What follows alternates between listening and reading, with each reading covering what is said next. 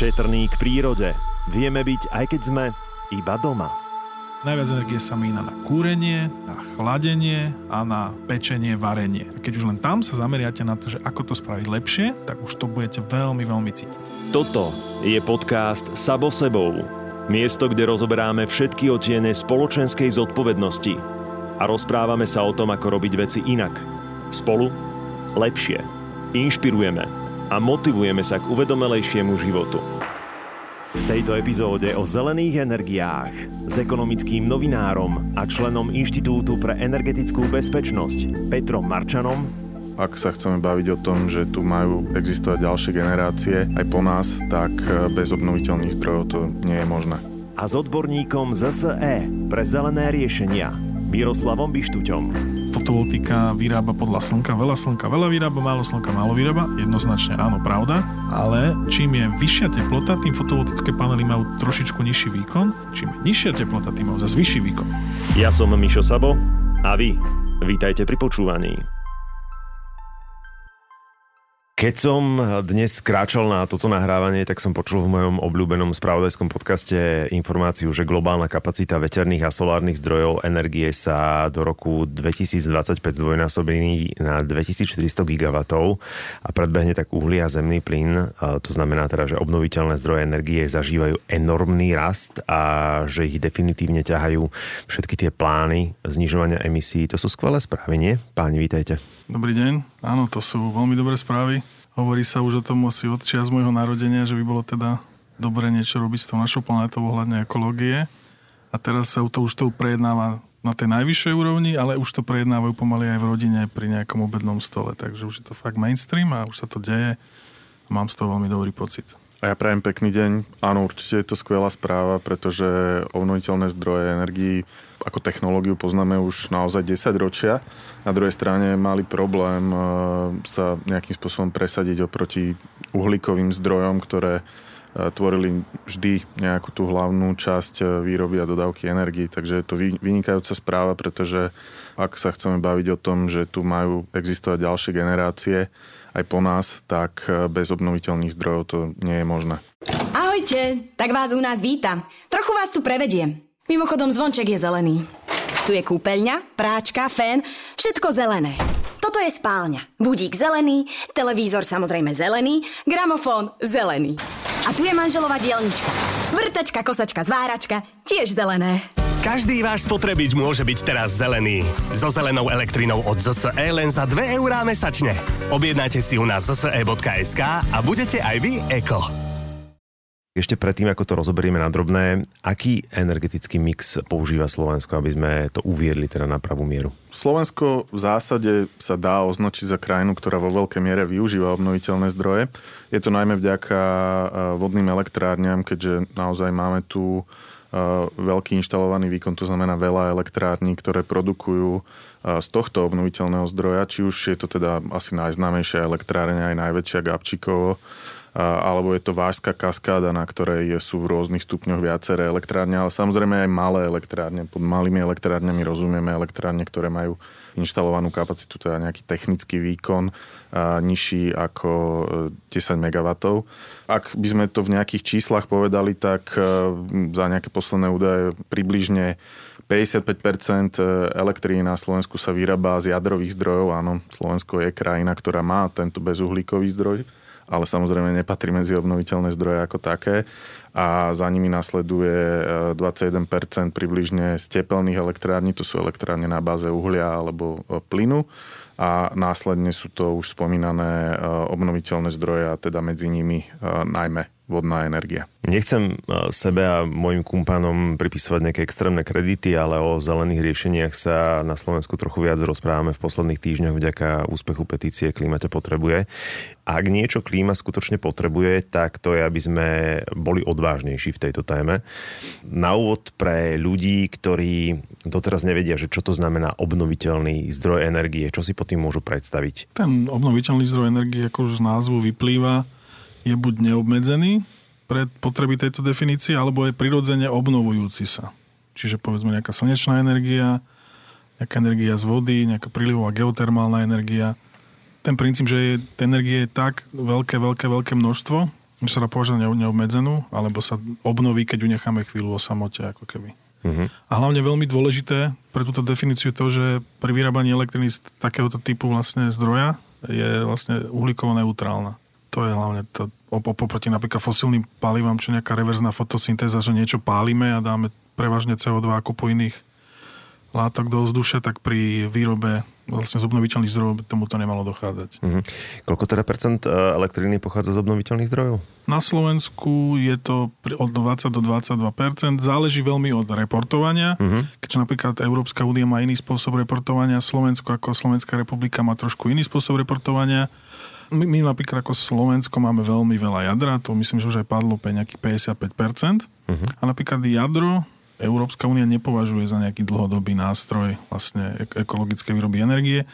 Napriek tomu, že už tá samotná prevádzka, keď už všetko postavané, tak už tá prevádzka je viac menej taká neutrálna, čo sa týka uhlíka, čo sa týka nejaké znečistenia prostredia. Je tam rozdiel trošku v reportovaní, preto tie hodnoty nie sú úplne presné a ešte ďalší dôvod je, že tie obnoviteľné zdroje majú takú reputáciu celkom právom, že sú také ťažšie predvídateľné, že koľko toho predsa len vyrobia. Mm.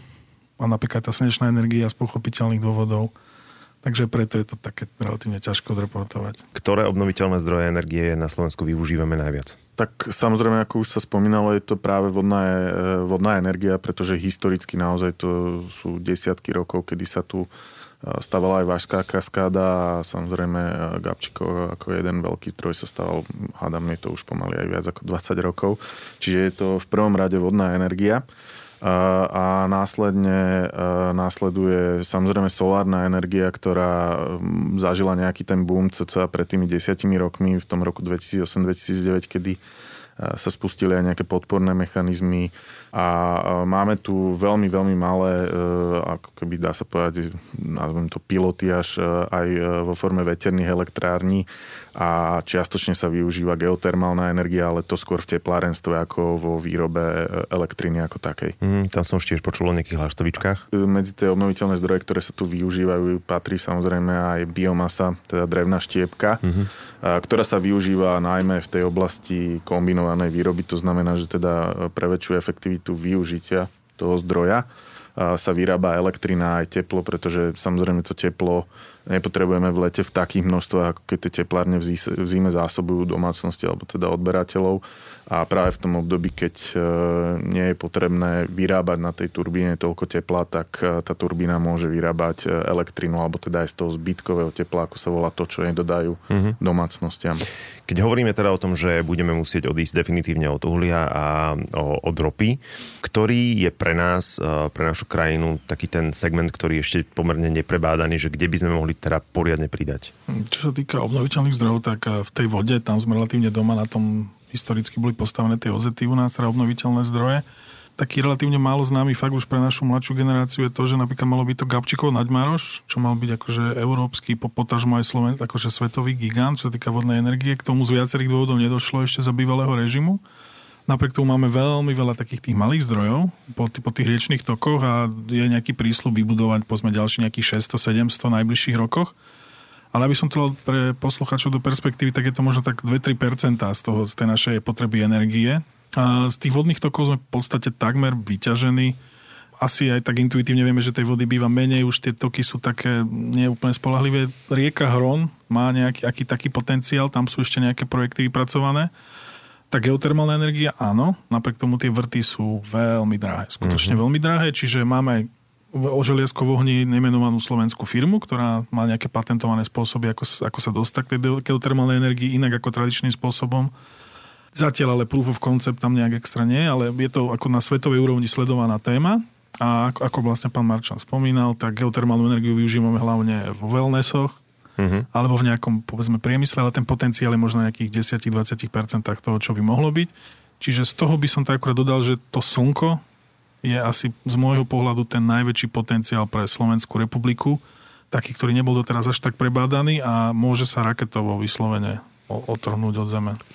Ja tak dlhoročne sa zamýšľam, že prečo máme na Slovensku taký problém s veternou energiou, lebo pozrieme sa len niekoľko kilometrov do Rakúska, tam to stojí hlava na hlave, tie uh, vrtule. Fúka tam iný vietor ako na južnom Slovensku, alebo aký je problém? Samozrejme, e, každý ten zdroj e, má aj nejaké negatíva, dá sa povedať. Hej. Mm. Samozrejme, biomasa v slovenských podmienkach ešte pred 10-15 rokmi sa pozeralo, že z tej drevnej štiepky naozaj budeme vyrábať veľké množstvo energie, či už elektriny alebo tepla ale jednoducho e, na to, aby sme ju vedeli racionálne využívať, potrebujeme tie lesy obnovovať, čo nie je jednoduché. Hej. E, jednoducho tie stromy potrebujú nejaký čas. Sú nejaké cesty, Slovensko zatiaľ tými cestami rýchlo rastúcich drevín e, sa nerozbehlo úplne tým smerom. A to isté platí aj pri vetre.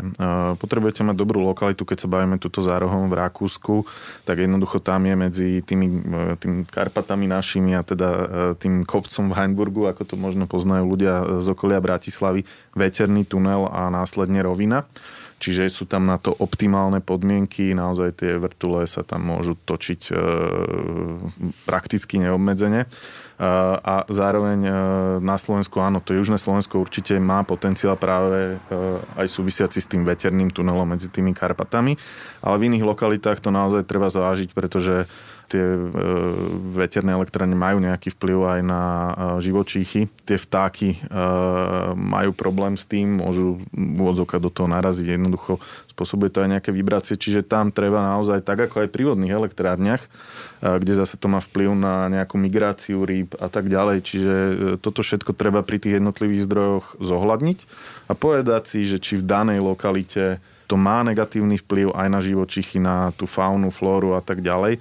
Nemôžeme sa na to pozerať len tak, že potrebujeme energiu, ale musíme sa pozerať aj na to, či a akým spôsobom to ovplyvní tie ostatné veci, ktoré sú pre nás dôležité, to je prírodu a mm. nejaké životné prostredie okolo toho. Áno, ja by som už len tak dodal trošku, vlastne prihral polievočku obnoviteľným zdrojom zo slnka kde tie nejaké tie negatívne externality pri výrobe, čiže nejaké vedľajšie účinky nechcené. Pri vode je to ten biotop, problém záplavovej oblasti, zmení sa charakter, povedzme, že tam bol 1000-2000 rokov, čo si tie život, že vlastne ten biotop si na to zvykol. Veterné elektrárne, pán Marčan tiež dobre popísal, aj geotermálna energia, tam sú tiež nejaké vedľajšie ale čo týka tých fotovoltických panelov, takéto zjavné nejaké dopady na biotop alebo na, na kvalitu života nie sú nejak extra pozorované. Mm-hmm. Takže toto tiež je ďalší argument, prečo napríklad solárna energia by mohla byť a podľa mňa aj mala byť odpoveď pre Slovensko. K tomu sa ešte dostaneme. Oproti týmto Obnoviteľným zdrojom stoja teda pochopiteľné fosílne palíva. Výrazným zdrojom emisí sú práve tie dopravné emisie. Ale aj tu máme dobré správy. Tiež uh, cestou dnes za vami som počul, že v treťom štvrť roku tohto roka bolo takmer každé desiaté osobné auto predané v Európskej únii elektricky nabíjateľné. K tomuto nárastu prispeli aj podporné opatrenia zavedené členskými krajinami. Elektromobilita je ale v radoch aj bežných ľudí, nielen teda medzi úlobarónmi zaznávaná alebo má veľa odporcov. Prečo je to podľa vás tak? Často sa stretávam napríklad ja osobne s názorom, že ako budeme ničiť a recyklovať tie batérie. Áno, tak e, elektromobilita pomerne ešte aj do, do istej doby bola aj vlastne tie obnoviteľné zdroje, respektíve globálne oteplovanie, nazvem to, že polarizujúca téma, že rozdeľuje ako tých ľudí že veľmi malo tých ľudí niekde v strede bez názoru, že buď to niekto vyslovene miluje, alebo to niekto neznáša a priori proti tomu. Elektromobilita ja vnímam ako pokrok, lebo v rámci tej decentralizácie je určite pravda, že keď tie elektromobily jazdia v tom meste, tak tam je to lepšie pre to mesto. Hej. Už ten nejaký ten životný cyklus toho produktu, nejaká tá výroba, čo, čo s tými batériami, áno, nie je to úplne až tak do detailu dotiahnuté, domyslené. Napriek tomu už sú mechanizmy, čo s tými batériami po ich životnosti, kde sa dajú využiť. Ja osobne by som sa toho vôbec nebal, lebo veľmi veľa múdrych ľudí a rastového segmentu na tom pracuje. A je to podobne, povedzme, ako sa hovorilo, že bude sa musieť písať e, na tabulu a nikdy to nebude inak. Hej, teraz to už po 100 rokoch, to už nikto ani nevie nejak referencovať.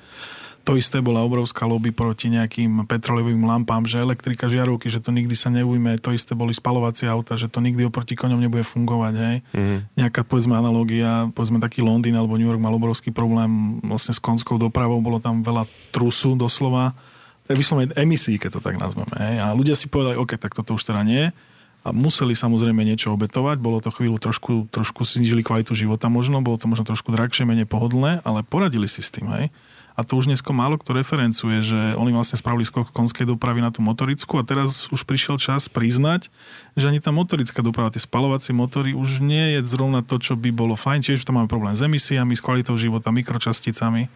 Tak je teraz ten krok elektromobilite. Áno, sú validné argumenty, prečo povedzme by sa to dalo robiť lepšie, ale aktuálne je to najlepšie, aspoň z môjho pohľadu, povedzme ešte potažmo s vodíkom, je to taká tá reálna možnosť, ako zlepšiť v krátkodobom horizonte tú našu situáciu. Samozrejme aj pri tej elektromobilite tá časť tej kritiky smeruje aj práve k tomu, že skadiaľ tá elektrina bude pochádzať. Aj pretože jedna vec je, že budeme, nebudeme páliť ropu v, v autách alebo teda v nákladných autách a doprave, ale áno, tá kritika smeruje aj k tomu, aby tie zdroje, ktoré produkujú elektrínu pre tie auta, boli obnoviteľné, pretože v opačnom prípade to len preklopíme spracovanie ropy alebo teda plynu z, z nejakých rafinérií alebo teda z, z nejakých iných technológií do spalovania v elektrárniach, čiže práve preto áno, obnoviteľné zdroje energii a elektromobilita idú ruka v ruke a je dôležité e, prihľadať aj na to, aby tá elektrina, ktorú budeme na tú dopravu využívať čoraz väčšej a väčšej miere, pretože jednoducho ten trend je jasne nastavený, či už v Európskej únii, ale teda aj globálne to tam smeruje a, a je potrebné práve riešiť to, aby sme odchádzali aj pri výrobe energií z tých fosílnych palív, aby sme jednoducho len nepreklopili ten uhlík z jedného spracovania v rafinériách do, e, do spálovania v elektrárniach. Určite z strednodobého a dlhodobého hľadiska toto sa musí stať.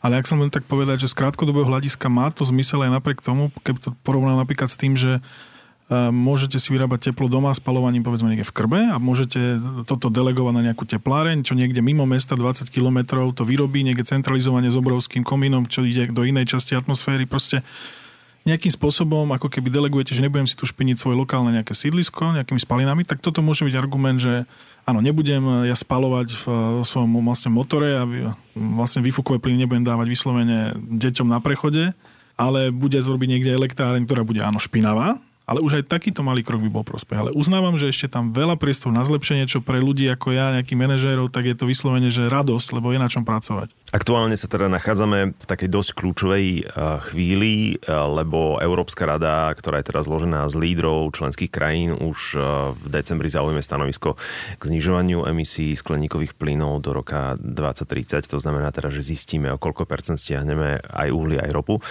Ako na teraz uh, vy dvaja vnímate pozíciu Slovenska? Ja si myslím, že tá pozícia Slovenska je uh, naozaj, nazvem to progresívna, teda uh, naozaj Slovensko sa hlási k ambícii aj cieľom znižovať emisie skleníkových plynov.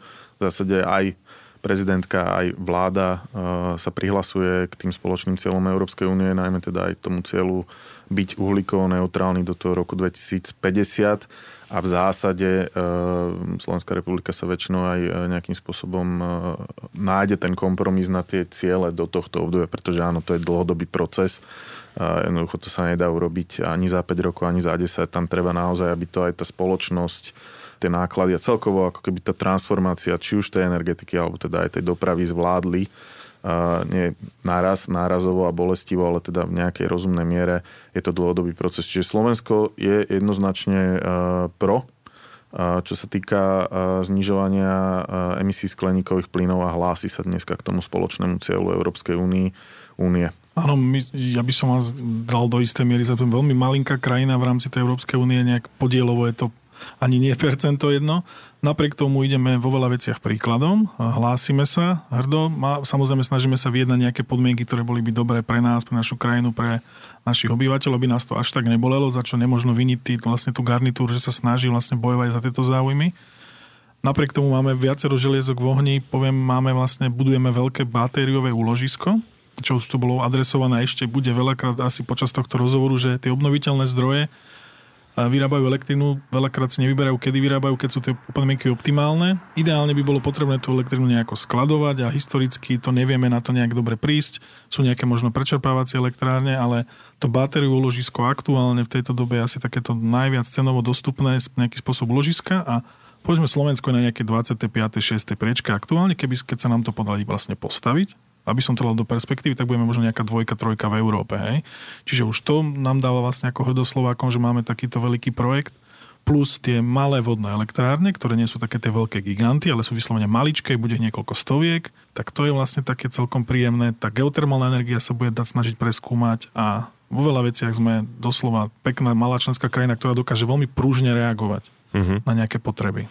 To úložisko, horizont koľko rokov? No, nejakého krátkodobého. Vlastne to projekt LZA a myslím, že na nejakých 5 rokov, 10. Ono, ono, to je, už som to povedal, nejaký modulárny systém, to znamená, bude viacero ako keby etap. Uh-huh. Lebo je to ako batérie uložisko, ale ten výkon potom už bude vyslovene na, európskom, na európskej úrovni bude vyslovene významný. Ale deje sa to v tejto chvíli a treba to sledovať. Premiér Matovič eh, mal na poslednom samite snahu o vytvorenie atomovej aliancie.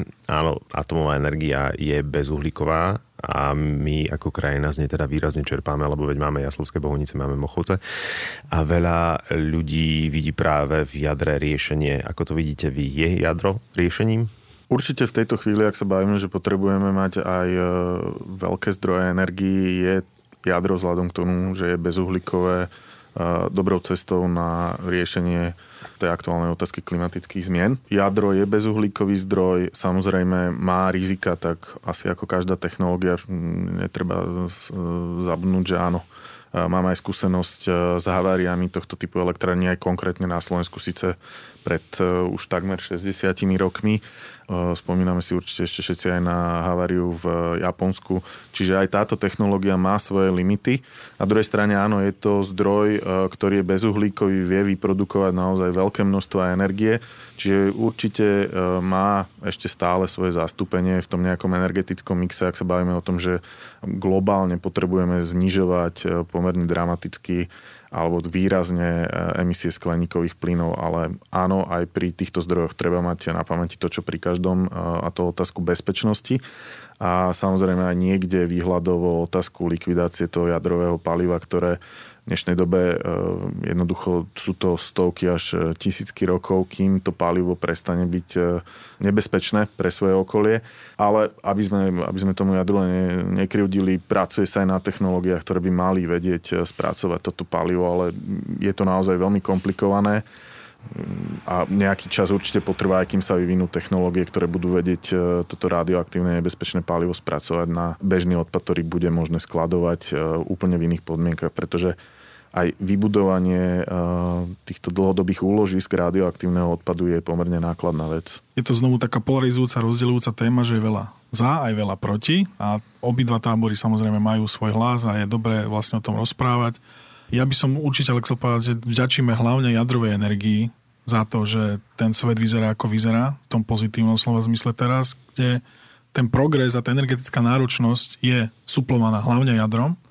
Napriek tomu e, čísla hovoria jasne. Povedzme, vo svete je aktuálne nejakých 45 rozostávaných elektrární, medzi nimi aj, sú aj tie naše veľmi poctivo sa sledujú. Napriek tomu, povedzme, nejaké obnoviteľné zdroje elektrárne, tam je niekoľko desiatok tisíc rozostávaných. Čiže svet aj ekonomika jasne hlasuje, že jadro už teda veľmi teda do budúcna až tak nie. Napriek tomu môj názor je, že keď už to raz stojí, tak treba to jednoznačne využívať. Čo sa týka palivového cyklu, pravdepodobne to bude ešte niekoľko generácií po nás vlastne otázka, akým spôsobom to riešiť. Aktuálne to tak odkladáme pred sebou. sú tam, áno, Fukushima, áno, Černobyl, Three Mile Island v Amerike, dokonca som mal, mal tú čest byť v Černobyle, vidieť to na, na vlastné oči, čo sa tam vlastne stalo. Áno, je to problém, ale ako sa hovorí všetko zle na niečo dobe, tak napríklad konkrétne ten Černobyl, keďže tam majú obrovskú elektrizačnú prenosovú sieť a nemôžu v podstate využívať, tak teraz uvažujú, že tam postavia v istej miery aj snažia sa veľký, ale fakt gigantický vlastne solárny park. Čiže aby som sa tej jadrovej energetiky nebal kvôli tomu, že veľmi nám skutočne pomáha a bude nosným z môjho pohľadu spôsobom, lebo má veľmi vyrovnaný profil výroby a je veľmi relatívne lacná tá prevádzka ešte stále nedokáže pre nejakých možno technicky zdatných posluchačov. Tá cena elektriny vyrobená z jadra je stále ešte najlacnejšia. To znamená, keď ste podnikateľ a niekto by vám už dal jadrovú elektrárnu, ktorá už stojí, to znamená, nemusíte ju sám postaviť, čo stojí niekoľko biliónov eur, tak e, ste, ste zahojení vlastne na niekoľko rokov. Mm-hmm. Najodvážnejšia v tejto téme úlik bez úlik je pani prezidentka Čaputová a jej úrad, ktorý už sa zaprisahal teda k uhlíkovej neutralite. Pani prezidentka Palác nám všetkým chce ísť vlastne dobrým príkladom. A otočme to teraz na bežných ľudí, ktorí nás počúvajú, že aké majú možnosti, keď chcú povedzme, že svietiť a byť zároveň ekologický. Uh, historicky máme tu nejaký energetický mix, ktorý vlastne sa skladá, ako už bol povedané, z obnoviteľných zdrojov jadra, nejakého uhlia, nejakých vodných elektrární a tak ďalej. A ten zákazník, ten vlastne konečný spotrebiteľ, nemal historicky nejaký dopad na to, čo konzumuje. Hej. Pritom eh, v dnešnom svete sme zvyknutí, že my ako spotrebiteľa si vyberáme, aké farby, aké kvality. Jednoducho si vyberáme. V energetike taká možnosť nebola, to sa však zmenilo. Je to relatívna novinka. Od vlastne 1.1.2020 eh, bola transpozícia zákonu z Európskej únie, kde istým spôsobom stavia toho spotrebiteľa do stredu vlastne toho rozhodovacieho procesu a na základe pomerne komplikovaného mechanizmu nejakých eh, zelených certifikátov, ktoré vlastne nejak putujú v ekonomike a nejak sa registrujú a uplatňujú potom v prospech. Pre zákazníka v podstate dôležité, že pokiaľ povie, že on chce o sebe prehlásiť a povedať, že ja chcem odoberať 100% zelenej elektriny, tak má tú možnosť. Ďaká vlastne tomuto mechanizmu. Čo nemal ešte dva roky dozadu. Odkiaľ tá energia pochádza? Má zákazník absolútne konkrétny prehľad, odkiaľ tá energia pochádza? Ten certifikát pôvodu, áno, mm-hmm. je, je vystavovaný iba elektrárni. Sú tam viacero podmienok, ktorá vyrobí túto elektrínu z obnoviteľného zdroja, čiže to je prvá podmienka aby som odpovedal do detailu našu otázku, či konkrétny jeden zákazník, povedzme nejaký Jozef, si vie po- pozrieť, že skadiaľ konkrétne má tú elektrínu. Aktuálne táto možnosť zatiaľ nie, lebo by to bolo administratívne mimoriadne, mimoriadne komplikované a snažíme sa aj také trhové princípy, že snažíme sa odmeňovať elektrárne, ktoré to robia dobre a pomerne aj lacno. Čiže tento naše portfólio sa mení vyslovene z mesiaca na mesiac, ale máme tam aj slovenské zdroje, čím ďalej viac sa snažíme, preferujeme ale aj európske, hej, čiže mení sa to. Lebo prvá vec, ktorú vám popierač povie, že toto je greenwashing, hej? Ale nejaký argument k tomu, lebo akože áno, ja veľmi rád, je to pomerne zložité fungovanie toho produktu a, a argument, ktorý je správny, a ktorý ľudia, ktorí vidia vlastne do tej technické vlastne roviny e, nejaké distribúcie tej elektriny a do tej fyziky za tým spojený. A ten argument je samozrejme správny a, a nikto netvrdí, že to inak, lebo sú vlastne, je ekonomický tok elektriny a potom je fyzický tok elektriny. A len tak krátkosti, ten fyzický tok elektriny, e, vlastne prúdenie elektrónov vlastne poznáme ako prúdenie elektrického prúdu, čo poznáme ako elektrínu, tak e, tá vlastne musí, musí stále niekde prúdiť, nedá sa veľmi teraz dobre skladovať a pokiaľ sa vyrobí niekde lokálne, povedzme 2000 km od nás a máme priame vedenie, tak áno, teoreticky sa môže ku nám nejakým spôsobom dostať, ale čo, čomu sa chcem dostať ja, že nevieme my, dnešná generácia, povedať tým konkrétnym elektrónom, že vy konkrétne elektróny z tej konkrétnej eh, elektrárne poďte do tejto konkrétnej zástrčky mm-hmm. k tomuto konkrétnemu zákazníkovi. To jednoducho nevieme povedať. Keď to poviem z tej fyziky, tak tie elektróny sú v podstate homogénne, oni, oni si nepamätajú, že či boli vyrobení v jadre, vo, vo vetre, vo v slnku. Keď to poviem tak, že máme nejakú tú rieku tých obnoviteľných zdrojov, tak máme tam tých 55% jadro v tej rieke, tých 20% tých obnoviteľných zdrojov a oni sú tam nejakým spôsobom premiešané. Čiže fyzicky, keď si zákazník objedná tú elektrínu povedzme z nejakej slovenskej elektrárne, niekde na východe Slovenska, býva, býva povedzme na západe Slovenska, tak fyzicky, fyzicky tie elektróny sa do jeho zástrčky nedostanú. Alebo možno nejakou náhodou áno, ale určite nie nejakým, nejakým dizajnom. Napriek tomu ten ekonomický tok, čo je tá vlastne novinka tej Európskej únie, tá transpozícia pre slovenskú legislatívu je ten, že ekonomicky jednoznačne o sebe môže prehlásiť, lebo iba on, iba ten zákazník si kúpil tú elektrínu a tá elektrina je iba jeho a nikoho iného a on ju spotreboval preukázateľne. Hmm. A to o sebe môže povedať. Aké možnosti majú aktuálne domy, aké možnosti majú domácnosti? Mm, čo týka ako byť obnoviteľný, vždy mm, z môjho pohľadu je najlepšie byť vlastne tak, tzv. ten prozumer. To je, to je zákazník, ktorý aj vyrába a zároveň aj konzumuje ten istý produkt, v tomto prípade elektrinu. A dnes je to možné povedzme, povedzme ako formou solárnych panelov. Tie vlastne premienajú slnečný svit na, na tepelnú energiu, na nejaké teplnostné kvapaliny. Používa sa to na, hlavne na zohrievanie teplej užitkovej vody v bojleroch. A potom samozrejme fotovoltické panely, ktoré tiež na spoločný menovateľ je slnko. Dochádza k fotovoltickému javu, čo je vlastne reakcia, kde dochádza k prebudeniu elektrónov a vyrábajú zase elektrický prúd. A toto vlastne je možnosť hlavne pre tie rodinné domy pokiaľ niekto žije a veľa, veľa čas Slovenska žije vlastne v bytových domoch, tak tam tá možnosť vyrobiť tej obnoviteľnej energie je takmer nulová, veľmi obmedzená. Tam práve je možnosť vlastne delegovať niekoho, ako sme my, že chce vlastne odoberať tú zelenú elektrínu prostredníctvom povedzme produktu zelená elektrina a dokým nebude mať možno, možnosť vyrobiť vlastnú elektrínu, tak vie aspoň takýmto spôsobom pomôcť vlastne tej, tej transformácii tej ekonomiky na tú mm. zelenú. Vráťme sa teda eh, k domom, ktoré si vyrábajú svoju vlastnú energiu. A čo ak sa aj vyrobí viacej? Alebo čo ak človek v tejto pohnutej dobe sa mu podarí náhodou odísť na dovolenku a tá energia sa vyrába stále. Uh-huh, áno, obnoviteľné zdroje presne k tomuto nejakým spôsobom bude dochádzať, napríklad tá fotovoltika, presne popísané, kedy je na území Slovenska vyrába najviac, je to medzi zhruba 11. 3. aj v ktorom ročnom období, v ktorom, na ktorom území. A keď bude dochádzať k tzv. prebytkom alebo nadvýrobe, tak na toto sa využíva distribučná sieť, kde nie, treba povedať, že nie každá krajina v Európe alebo vo svete má nejaké rovnaké podmienky, to sa ešte do istej miery krajuje. Napriek tomu Slovensku je relatívne progresívna krajina v tom, že zákazník ako fyzická osoba, domácnosť, toto má nejakým spôsobom zadarmo, nenesie žiadny náklad, keď posiela tú elektriku do distribučnej siete, lebo predsa len tam môže byť použitý argument distribúcií, že sa destabilizuje sieť, že tú elektrinu treba nejak vyrovnať, aby neboli nejaké prepätie alebo nejaké nedostatky.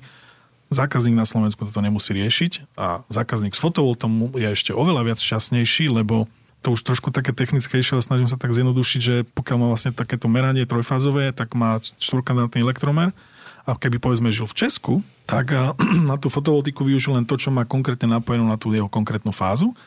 A to, čo by povedzme preteklo do siete, tak vlastne by ako to prišiel a musel by si nakúpiť zo siete tú elektrínu pre seba, napriek tomu, že tá fotovoltika mu vyrobila oveľa viac. Na mm. Slovensku máme tzv. vzájomné započítanie fáz, čiže to je veľký benefit pre zákazníka, skutočne veľký, kde on sa vôbec nemusí starať so svojou fotovoltikou, koľko mu to nejakým spôsobom vyrobí, lebo sa mu len sčíta, že toto je spotreba môjho domu, toto je výroba môjho domu a len ten rozdiel, buď, buď saldo alebo kontrakt, tak, tak sa vlastne buď doplatí, alebo, alebo dostane nejakú protihodnotu. Čiže tam ne, nefunguje nejaký akože zásobník, že zberkám si to, hej? Keď nie som doma takéto... je, je, ako to, toto je povedzme nejaké fungovanie trhu ako takého, ale ako to už tak e, vo svete a hlavne v ekonomike býva, tak e, väčšinou ten štát alebo necháva veľa tých, nazvime to, že problémov vo svete na, na súkromný sektor. Že nech podnikatelia, nech, nech ľudia prídu na nejaké riešenie a nech sa snažia vlastne z toho spraviť nejaký podnikateľský plán, nech sa snažia ponúknuť nejakú hodnotu pre vlastne občanov. Mm-hmm. A toto vlastne sa rozhodlo spraviť aj ZSE, kde sme vnímali, že taká najväč- najväčšia slabá stránka toho fotovoltu spôsobom, aký to my vnímame, je to, že čo s tou elektrínou, čo sa vyrobí navyše. Jednoducho netreba predtým zatvárať oči, k tomu bude dochádzať, hlavne v rodinných domoch, bude k tomu dochádzať v nejak, nejak, nejakom období. Namiesto toho, aby ste tú prebytočnú elektrínu darovali, čo ako som spomínal, že už len to sa dá považovať, že už to môžete darovať, že nemáte s tým žiadne náklady, že už to je benefit do istej miery, tak my sme to zobrali o krok ďalej, že uzatvárame s našimi zákazníkmi dohody, že čo by ste povedali na to, že namiesto toho, aby ste nám tú elektrínu darovali bezodplatne, a bola, bola vlastne stratená v tej sieti navždy už nejakým spôsobom a už by nebola vaša, tak e, my vám ju jedna ku jednej vrátime a to je celé. Uh-huh. To znamená, čokoľvek pošlete, my to odmeriame na fakturačnom meraní a potom v stanovenom čase a stanoveným spôsobom vám to vrátime vo vašej vyučtovacej faktúre vo forme vlastne poníženia, vo forme peňazí. Čiže kilovat za kilovat. Aha, okay. Môžu e, ľudia čerpať dotácie, ak chcú prejsť na fotovoltiku? Áno, toto je forma subvencií, kde, ako som spomínal, ten, vlastne ten spôsob, že ten štát alebo, alebo, alebo tie, tie organizácie nechávajú súkromný sektor na to, aby vyriešili nejaké problémy v tej ekonomike alebo v, čo ľudia majú, tak e, napriek tomu je tam snaha nejak pomôcť tomuto, nejak akcelerovať, hlavne vnímam ten, e, ten čas, ako čím rýchlejšie vlastne tie obnoviteľné zdroje dostať medzi ľudí, tak už niekoľko rokov je projekt Zelená domácnosťan 2, mm-hmm ktorý je veľmi dobre známy a je veľmi obľúbený na Slovensku, kde máte možnosť požiadať s veľk, veľmi veľkou šancou na úspech o dotácie na solárne panely, tepelné čerpadla, fotovoltické panely a tak ďalej. A významným spôsobom si tým vlastne znižujete náklady. A veľmi dobrá správa je to, že napríklad využívanie virtuálnej batérie, ako toho virtuálneho skladiska elektriny sa vôbec nevylučuje týmto práve, že to veľmi dobre funguje spolu. Dotačné mechanizmy sú veľmi motivujúce aj správne a aj vo väčšej miere pravdepodobne aj z fondov na obnovu, ktoré sa pripravujú, pôjde veľa peňazí asi na e, práve dotácie pre domácnosti, alebo teda aj e, e, možno pre firmy na zmenu tých zdrojov na obnoviteľné zdroje.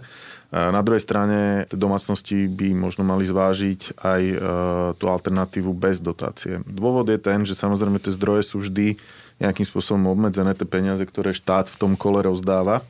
Podobne aj v minulosti problém so zateplením spočíval aj v tom, že mnohé domy čakali e, na ten štátny fond rozvoja bývania, aby si z neho zobrali e, či už teda tú dotáciu alebo teda nejaký nízko úročený úver na zateplenie svojho domu a jednoducho v kľude aj rok, aj dva sa na nich nedostalo. To znamená, že odkladali ako keby tú investíciu do toho zateplenia. Tie dva, možno niektoré domy aj dlhšie e, roky jednoducho spotrebovali, spotrebovali o mnoho viac energie, ako by spotrebovali, keby áno, zainvestovali zo svojho rozpočtu, ale už tie 2-3 roky, keby to aj zaplatili zo svojho rozpočtu, by sa im tie peniaze vrácali cez tú úsporu. Čiže určite e, je dôležité, aby ten človek e, si pozrel, aké percento projektov napríklad nemohlo byť uspokojených z tých dotačných schém a nejakým spôsobom možno sa aj niekde skúsil opýtať, e, že aká je šanca, že povedzme, kedy bude ďalšie kolo, koľko peňazí v ňom bude a nejakým spôsobom zhodnotil, či je nejaká relevantná pravdepodobnosť, že sa na neho ujde, pretože jednoducho peňazí e, nie je e, nikdy dosť a eventuálne zvážil e, tú ekonomiku návratnosti tej, tej investície, či už do fotovoltu, soláru alebo teda do nejakého malého obnoviteľného zdroja aj bez tej dotácie. Pretože naozaj, ak to má odkladať o 3 roky, je významná časť tej investície za tie 3 roky sa mu vráti.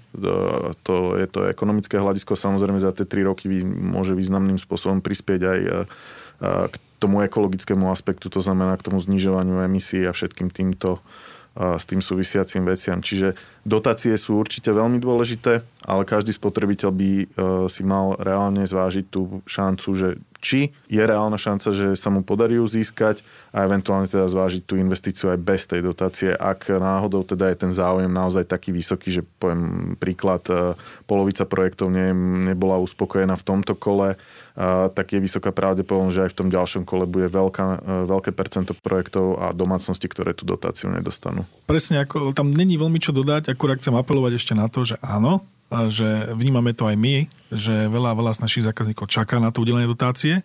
Napriek tomu, keby sa na to možno pozerali tak viac e, ekonomicky, podnikateľsky, tak e, vyslovene z pohľadu, že keď už si to kúpim teraz, povedzme aj zo svojej vlastnej peňaženky v 100%, tak už mi to generuje tú úsporu dnes. A nie o rok, nie o dva, nie o tri. Čiže áno, veľmi dobrý argument a súhlasím. Veľkým trendom, ktorý preniká už aj k nám na Slovensko, sú zelené strechy. Čo si pod týmto môžeme predstaviť? Uh-huh. No, zelené strechy, uh, už ako z toho názvu zapomeda, uh, sú na streche, sú zelené, sú nejaké vegetačné. Určite by som upriamil pozornosť na to, že tá strecha nemusí byť len nejaký ten vizuál a nejaký vlastne imič, pokiaľ je tá strecha špeciálnym spôsobom pripravená na základe nejakej špeciálnej patentovanej retenčnej dosky, tak ona dokáže zadržiavať vodu, či už zrážkovú alebo nejakú dotovanú kvapkovú závlahu. A dôvod, prečo to chcete ako zákazník robiť je ten, že hlavne v letných mesiacoch, kde ja to vnímam aj na sebe, aj na trhu, že už není až tak veľmi otázka, ako prežiť zimu. Minimálne ja riešim čím ďalej viac otázku, ako prežiť leto mm. a letné mesiace. A hlavne v rodinných domoch to niekedy, nie, že vy si vyslovene odkázali sám na seba, ako, ako sa s tým vysporiadať a keď je tá strecha vlastne aktívna a vegetačná, tak na základe tzv. fázového posunu dokáže zabrániť prestupu tepla do toho strešného plášťa následne do interiéru toho vášho domu až na niekoľko hodín, povedzme 8, 10, 6 hodín, záleží od veľa premenných. Ale veľmi dobrá správa je to, že vtedy už na prostej väčšine prípadov je noc, dá sa to vlastne ochladí, čiže vy vlastne máte ako keby štít okolo svojho domu a dokážete povedzme 30-40% energie na chladenie vlastne ušetriť plus sú tam nejaké benefity, že máte vlhkejší vzduch, je tam veľmi, veľmi silná synergia s fotovoltickými panelmi, kde veľa ľudí vie, že fotovoltika vyrába podľa slnka, veľa slnka, veľa vyrába, málo slnka, málo vyrába, jednoznačne áno, pravda, ale ešte do toho vstupuje faktor, že aká je vonkajšia teplota, kvôli tomu, že čím je vyššia teplota, tým fotovoltické panely majú trošičku nižší výkon. A čím je nižšia teplota, tým majú zase vyšší výkon. Uh-huh. To znamená, taká bežná strecha sa vyhreje e, v letných mesiacoch na 50, 60, 70 stupňov v niektorých prípadoch a s takouto špeciálnou zelenou aktívnou vegetačnou strechou viete tú teplotu stiahnuť, čo samozrejme benefitujete pri chladení, ale benefituje z toho aj fotovoltika, lebo viete stiahnuť nejakých 30-40 stupňov Celzia, čiže vyrobíte si ešte viac elektriny pokiaľ máte klimatizačnú jednotku, ešte niekde na streche alebo v okolí tej zelenej strechy, tak to je ďalší coefficient of performance alebo tepelné čerpadlo, lebo na, nasáva chladnejší vzduch, čiže musí menej chladiť. Čiže ďalšia úspora elektriny, úspora CO2, vlhkosť aj prašnosť je znížená, čiže je tam veľa, veľa faktorov, ktorý je pozitívnych. Navyše to dobre vyzerá z dronových záberov. Veľmi dobre to vyzerá, no. Áno. Kým je pre niekoho toto celé veľmi vzdialené a čerpá energiu naozaj, že po starom, tak konzervatívne, ako môže človek šetriť životné prostredie, aj keď čerpá energiu z neekologických zdrojov?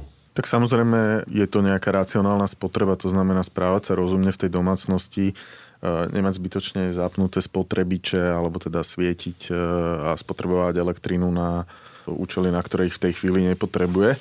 Je to predovšetkým áno o tom spotrebiteľskom správaní a uvedomovaní si, že kúrenie jak sa povie ľudovo na plné pecky pri otvorenom okne, je vlastne vykurovanie okolia a zbytočné samozrejme aj náklady pre tú domácnosť.